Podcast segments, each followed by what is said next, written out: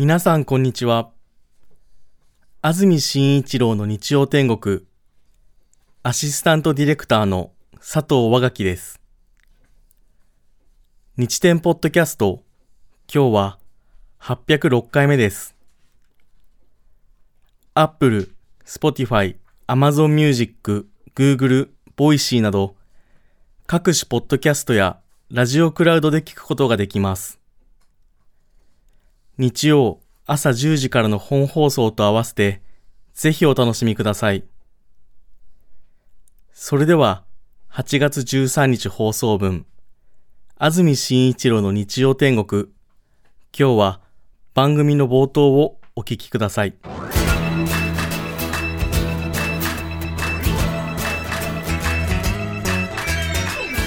安住紳一郎の日曜天国。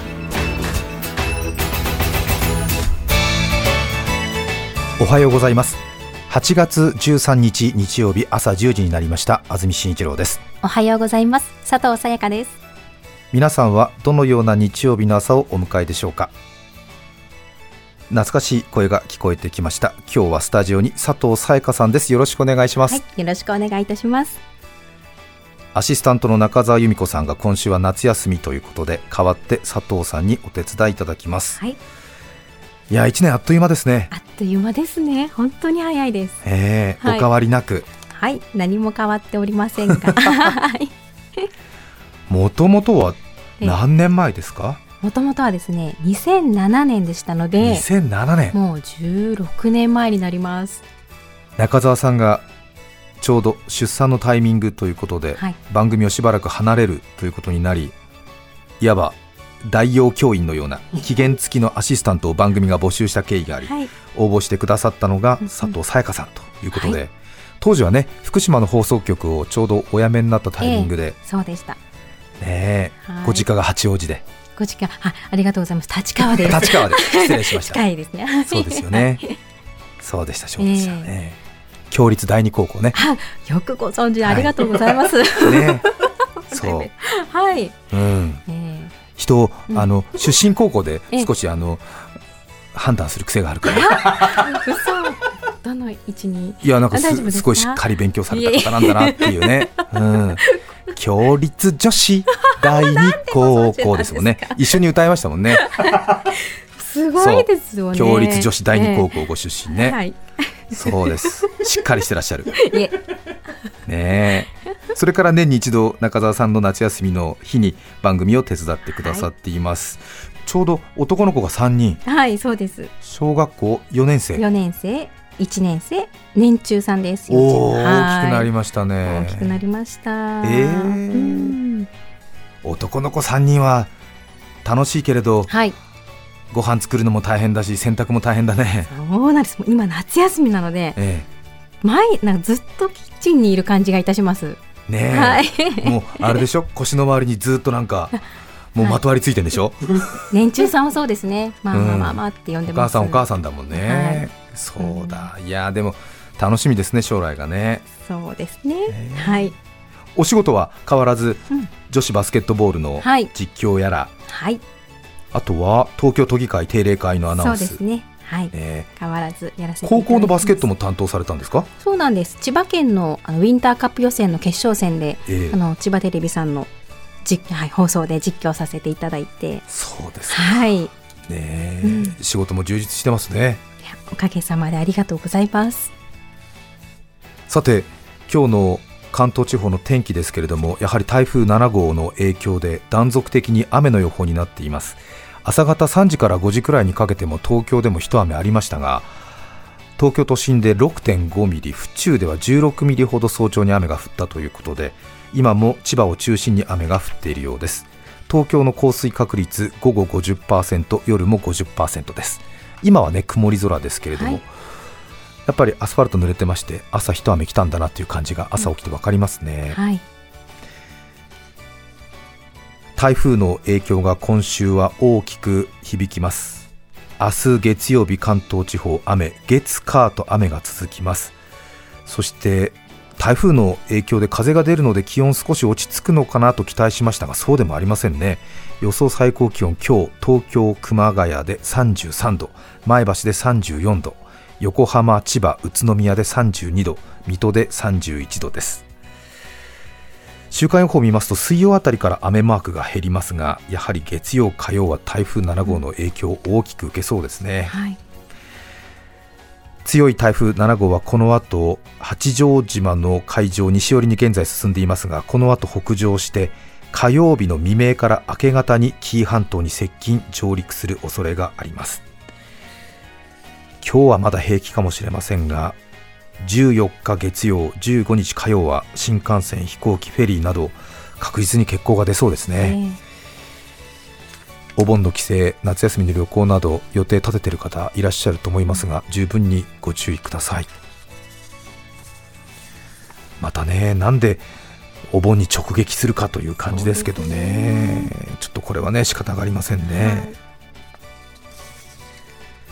そして皆さんにお詫びがあります。先週8月6日の放送なんですが私の声がガラガラになってしまいまして放送を台無しにしてしまいました。本当に申し訳ありませんでした。結局放送始まって10分ちょっとでアシスタントの中澤さんに全てお願いして後半は番組リスナーの永山さんに来てもらってという放送になりました。最近聞き始めた方はね永山さんって誰なんだっていうことになると思いますが、は、永山優子さんはタレントでもコメンテーターでもなく本当に一般の聴取者で先週も急遽駆けつけてくださったんですが当然ギャランティーなんかは出ないんですよ、番組終了後も交通費の生産をしてコーヒー1杯飲んで、はい、私の誕生日のお祝いにプロデューサーが買ってくれたケーキを1つ食べて、はい、放送終了後30分後ぐらいでお帰りになりましたけど。ねもうスーパーボランティアみたいな方なんですけども本当にありがたいですね。楽しく拝聴しました。ねきっとねラジオ聞いてて急に名前呼ばれたんで慌てて駆けつけたっていうことなんですけどね。はい。そんなことあるんですね。さすがです。よね。私たちもちょっと甘えているところがあって困ったことがあると先週だってね放送で急遽、い、や声が出ない。これはちょっと2時間きついんで永山先生聞いてるかななんて言ったら、えー、40分後には永山先生が はい赤坂に着きましたって メールが来るんですからね。本当に。そろそろ永山さんもいい加減にしてくださいって怒るだろうなと私も思ってますが本当にありがとうございます。そしてもう最近はねちょっと忘れがちなんで改めてきちんとラジオ聴いてる皆さんにも伝えなくちゃいけないなと思っていることはこの永山優子さんという方は美術関係の方の中では知らない人はいないと言われるくらいの水彩画の巨匠ですね、はい、大きな銀座の画廊で個展をやって、うん、もう200点300点すぐに作品が売約しちゃうっていうね、はい、それくらいの大先生なんですよね。先生もだから日曜日なんか作品を仕上げなきゃいけないものがあったらしいんですけど、はい、それを急遽キャンセルして、ラジオのピンチヒッターやってもらってという、えー、まあ、合唱とかね、えー、まあ、先生の作品のお手伝いをしている人たちは私たちのことを本当恨んでるでしょうね。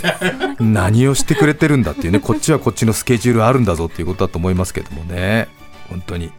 マイクとスピーカーを介してですが改めてお礼を申し上げます。ありがとうございましたたくさんメールも来ています。先週ね急に永山先生出てきたんでびっくりっていう方多かったと思いますが、はい、この方は56歳のパンチョコさんという方ですね。神奈川県にお住まいの方ですがありがとうございます。私は40年近く前永山優子先生に指導をしていただいたことがあります。当時私は芸大を目指して浪人中でしたある美術予備校に通っていました。今は芸大の油絵科の倍率は20倍弱となっていますが当時は60倍という最難関で2浪3浪は当たり前という世界でした。そうね油絵は特に人気あるでしょうね、はい、その学校に現役で合格した天才的なデッサン力を持つ永山先生が特別に1回だけ我が予備校に来てデッサンの公表をしてくださいました永山先生はむさ苦しい男性講師と小汚い浪人生しかいないアトリエの空間にまさに舞い降りた鶴のようでした、うん、もうそこだけ空気が違うというかそこだけ色彩があるという感じでした。デッサンを描いている最中も学生の間を回り熱心に指導してくださりました。私も空間の出し方に関するアドバイスを受け声も先生かわいいなと感激。がそんな浮ついた気持ちもそこまででしたデッサン完成後に作品を並べての高評会でその麗しい姿と可愛い声でよくもここまで言えるなというような辛口のコメント。怖い。怖すぎる。自分の番が回ってくるのが怖かったです。心臓バクバク顔面蒼白で迎えた私の順番。永山さんは私のデッサンを一別するなりあなたさ私が言ったこと全然できてないわね。はあ私は砂漠に水まいてる気分だよ砂漠。私砂漠ですか？砂漠に水まき。作業としてはこの上なく骨折り損のくたびれ儲け的な例えではないですか？いえいえ言われたことができない私が悪いのです。そう思って心を落ち着かせようとしましたが、うん、涙目になるのは止められませんでした、うん、そりゃそうだよね。だって高校生ぐらいでしょ？きっとね永山先生がせっかく水をまいてくれましたがやはり私の砂漠に草は生えず芸大の受験は失敗しました。しかし第二希望の学校に入学することができたのは永山先生のお水のおかげだと思っています。その説はありがとうございました。ねえ、やっぱりもうこういう人たちにとってみるとすごい、もう、うん利子伝中の人っていうことだよね、はい。うん、でもなんとなく今に通じる永山さんのなんか 面影はここかしこにっていう感じだよね、うん、そしてまた永山先生の薫陶を受けたこの予備校の学生たちもやっぱりなんか文章の何、うん、この雰囲気が永山流だよね。やっぱりなんかね。うん。やっぱり薫陶を受けてるね、はい、うん。すごいね、うん、そんな感じがする、うん、三つ子の魂って感じがするね、はいもう一方いらっしゃってますね。うさぎのドンさん女性の方ありがとうございます。私は先週の放送ほどスリリングな放送を経験したことがありません、うん、生放送でどんどん声がガラガラになり途中から声が出ない安住氏。そして何よりも11時にピンチヒッターとして画家の永山優子先生が登場した時私の目から星が飛び出しました。この人もちょっと永山流だね。そうですね永山さんが番組とつながりをお持ちなのは知っていましたがまさか急遽ピンチヒッターとして駆けつけセミやマスクの面白エピソードもさらりと盛り込み、緊急事態の中でもしっかり爪痕を残していく様子をドキドキしながら拝聴していました、はい、あまりにドキドキしたおかげで私は血流が良くなり、放送終了後肩こりが解消されていました いいね。なんかやっぱりなんか類は友を呼ぶっていうかさなんかここの永山一門はやっぱりちょっと面白いよねみんなね。面白いのが正義だと思っている美術一門だよね。申し遅れましたが私は30年ほど前美術系の高校受験準備のため、はい、中学3年生の1年間、うん、永山先生に絵を習っていました。あやっぱり生徒さんがここかしこにいるんですね。今でも授業や永山さんにまつわるさまざまなことを覚えていますいつも熱心に指導してくれたことはもちろんのこと当時から話が面白く、中学生の私にはなかなか刺激的でした。またアトリエに生徒数名を呼んでくださったことがあり、うん、私は初めて画家のアトリエに入り心躍ったことを鮮明に記憶しています。手料理でエスニック料理も振る舞ってくれました。番組でも紹介されたエピソードかと思いますが永山さんがバリ島でマンホールに落ち怪我をし、手術するため授業を休まれたこと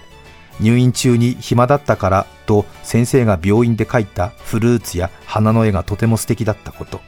そして手術を担当されたお医者様と結婚された時は運命じゃんと生徒の間で盛り上がったものです、ああそうなんだよね、永山先生に1年間指導をいただいた後私は無事に美術系の高校に合格し高校大学と美術の勉強をした後一般の企業に就職しました少し絵から離れた生活を送っていましたがある時エスニック料理を口にした瞬間、永山先生のアトリエの記憶がよみがえりました。先生どうしているかなと思い検索してみるとなんと水彩画の大家になられているではないですか。さすが先生です。それ以降個展などに足を運び元生徒の私は密かに永山さんのファンをしていたのですがそこからの先週の放送だったわけで本当にびっくりびっくりという経緯ですまたラジオで永山先生のお声が聞こえる日を楽しみにしています。嬉しいだろうね永山先生もね、はい、本当にいろいろね番組でも永山さんに協力してもらって、うん、うん。立山かな？公開放送やった時に、少し番組だけではっていうことで模擬店みたいなものをね、少し番組側で準備したんですけども、永山先生も何かお願いできますかって言ったら、私はスナックがやりたいって言って、スナック優子っていうね永山さんが水彩画の先生なのに、なぜかラジオの公開番組でスナックを開店しちゃって。そしてマッチ作りたいの私っていうことでマッチ作ったんですよね、うん、死ぬこと以外かすり傷っていう標語の入ったマッチ作ったら、それが本当にあるスナックで配られてるマッチだと思ってなんか違うところでバズっちゃったりなんかしてね 面白い方ですよね。で、はい、なんかフランスかなんかの芸術協会かなんかに呼ばれてね、うん、世界の芸術家15人が集まるみたいなシンポジウムみたいなところに永山先生が呼ばれて行ったら、そのシンポジウムで配られたパンフレットにそのなんか。永山先生の写真がそのスナック優子の写真が使われてて、多分フランスの事務局はなんかねあの民族衣装着てるし、お着物着てたしね、で多分スナック優子の看板の意味とか分かんないからなんかすごくエスニックで日本から来る美術の先生って感じでいいんじゃないかと思って、よかれと思って多分その写真使ったらしいんだけど。そんなの日本の美術関係者見たらこんなこんなふざけてる先生いるのかいみたいなね。本当に面白い方。ねえ、改めてお礼を申し上げます。で私なんですけどもね、あの実は先週土曜日にすでに声が枯れてたので、うん、コロナの検査キットなどは使って調べてたんですが、改めて月曜日に病院行きましたが、えー、一応検査はインフルの A でも B でもコロナでもなく、喉の炎症ですということでした。そうでしたか、はい、自分でもねちょっとびっくりするぐらい声が枯れてしまったんですが、うん、でも回復力がすごいです、ね、いえいえいえ、はい、結局ね朝の番組も3日休みいただきまして、夏の猛暑もあり周りでもやっぱり3日4日1週くらい1週間くらい休んでるスタッフや同僚などを結構見かけるようになりましたし、また他のテレビ局でもねキャスターの方が何人か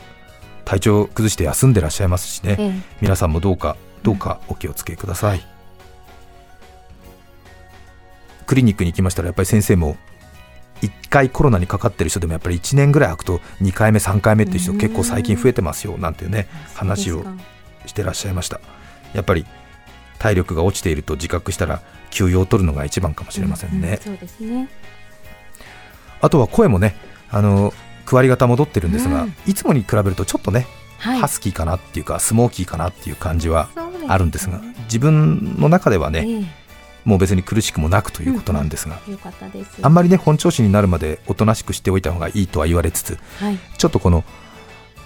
スモーキーな感じもねなんか悪くないなみたいな。やりますよねやっぱり皆さんもね、どうしてもモノマネとかね今がチャンスとばかりにね、はい、また戻っちゃうからさ。そうですね、え。ー、佐藤さんの世代だと、はい、ハスキーボイスハスキーボイス。なると誰のモノマネするんですか？そうですねあのスリムクラブの前田さんとか好きですね。はいはいはい、そうですよね、えー、中村あゆみさんとかね。あそうですね。うん、えー、なんか不思議とハスキーボイスになるとなんだろうゆっくりゆっくり一音押し出すんで、うん、説得力が出るのかな？なんか悪くないなと思って。いつものその なんかこう、ええ、一言一言なんか、インパクトがあるような気がして、はい、自分では嫌いじゃないみたいな感じがあるんですよね。えうん、違いません？そうです、ね、そうかな？わかんない、うん、そんな変わってない？いやなんかまたちょっとこう雰囲気があうん、ありますね。あるよねやっぱりね、えー、なんか最近はほらあのー、貧困法制なスタイルを取るキャスターとか記者の人が多いから、えー、あんまりこういうなんていうの、うん、性的なものを押し出してくる アナウンサー少ないじゃん。昔はねあの露店の野手みたいな先輩方が結構いたんだけどなんかえー？と思ったりとかして、えーえー、何この低い声みたいな。急に。ねなんかちょっとね、はい、いいかなと思って、うんうんうん、なんか矢沢永吉さんとかさ、えーえー、エルビス・プレスリーみたいな感じをイメージしてるんだけど。違うかな、全然違う？えっとよ良きって感じです。本当、うん、もうね私放送始まって今20分経ってるけど、えー、内容ほとんど頭に入ってないから。ほぼ自分の声に酔ってるから今日低めの声出てるでしょ。ちょっと。そうですね。うん、うん、ちょっとなんかいいんじゃないかなと思ってるんですけどね、えー、え。ー、うん。今しかできない俺のモンタヨシノリのものまね聞いてみる？聞きたい聞きたい。ほらあのコロナになってね鼻詰まりの時はさ、はい、あの当の栄心さんあ違った違ったえっ、とごめんなさい。ちょっとね他の俳優さんのものまねしたんだけどさ、はい、あれですね、財前さん、財前、そう財前教授のねものまねしたんですけど、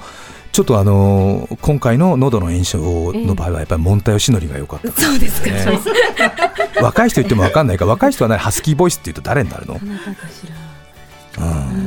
誰だろう？宇多田ヒカルさん宇多田ヒカルさんもね、ね、少しねハスキーボイスかもしれませんけどね、えーはい、Dancing all night 瞳を閉じて。どう？どうでもよい。どうでもよい。どうです。なんか表情も含めて最高です。よかったでしょう、なかなかモノマネワンコーラスやる人いないよ今ね。来ましたね。ごめんなさい。ちょっとねなんかそういう、うん、なんかうん。あらモンタヨシノリワンコーラスやったら声がおかしくなっちゃった。ダメだよダメだよね。うん。ダメだよ。すいません本当よくないねこういうのね。こういう悪乗りして本当に声が戻らなくなる人多いから気をつけてください。やめてくださいね。本当に先週は申し訳ありませんでした。また今週からどうぞ2時間お付き合いください。今日のメッセージテーマはこちらです。ここだけの話。宮城県からいただいています。登米市から四天王で最弱さん40歳女性の方ありがとうございます。私のここだけの話はマスクの下で舌を出していることです。嫌な話を聞いた後いけすかないやつと話した後、うん、腹の立つことがあった後などただ静かにマスクの下でベーと舌を出しています、うん、舌打ちのような音は出ませんしため息のような重苦しい雰囲気も生みません。コロナ禍以降3年は米していますが今のところ誰にもバレていません。えー、今年40になりこのまま舌を出していくのもどうかと思うのですが、意外とすっきりするのでしばらく続けていこうと思います。皆さんもマスク着用時何かに憤ったらぜひお試しください、うん、ね心の中でね、ええ、舌を出すなんて言い方ありますけどもね、うんうん、実際本当マスクの中で舌出してるっていうね、ね切り替えにはいいかもしれないですね。いいかもしれないけれど、ね、舌出したらでもマスクのね、うん、なんかあの布の感じを、うん、舌に感じちゃうよねでもねなんかねそれでえずいちゃったりしないのかななかな。心配。なかなかやりますねでもね、はい、うん面白いよね、うん、江東区の牧安さん男性の方ありがとうございます。ありがとうございます。ここだけの話ですがこっそりと会社の共有の包丁を定期的に研いでいます。いい人だね、うん、出張のお土産や頂き物で果物をもらった時に包丁で皮を剥きますが、うん、ある社員が包丁の切れ味が悪くなったので、スーパーで新しいの買おうかと言っているのが聞こえました、はい。自宅で包丁を毎週末ルーティンのように研いでいる私としては聞き捨てならないセリフでした。早速次の週末に切れなくなった会社の包丁を自宅で研ぎ月曜日に戻しておきました。それからしばらくして梨をいただきました。皮を剥いていた社員が誰かが新しい包丁を買ったんだねと言っているのが聞こえて一人越に入りましたそれから会社の包丁を時々チェックしてここだけの話ですがこっそり研いでいます。い。いね、うん、ありがたい、うん、刃物ね研ぐのがあのお仕事の方はいますけど意外に趣味って方いますからね、結構ね凝るとなんか砥石の種類とか、うん、こうやっぱり切れない刃物が切れる感じはなんか楽しいみたいですよ、東京都の膝のあざまろさん18歳女性の方ありがとうございます。ありがとうございます。18歳とは珍しいですね、友人にも打ち明けたことがないここだけの話なのですが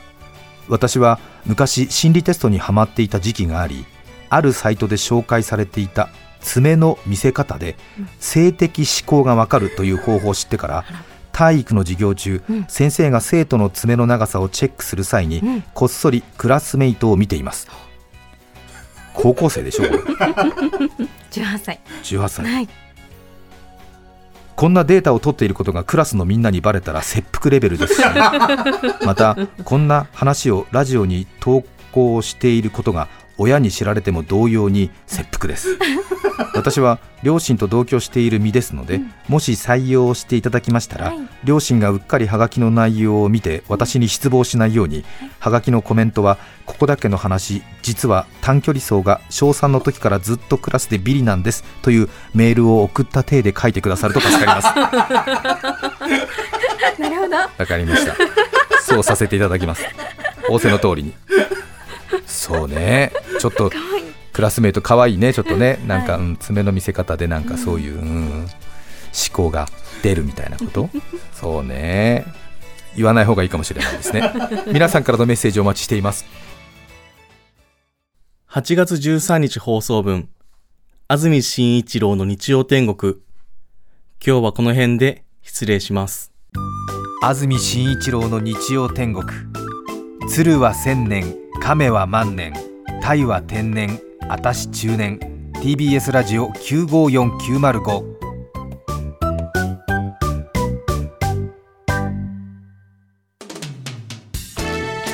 さて来週8月20日のメッセージテーマは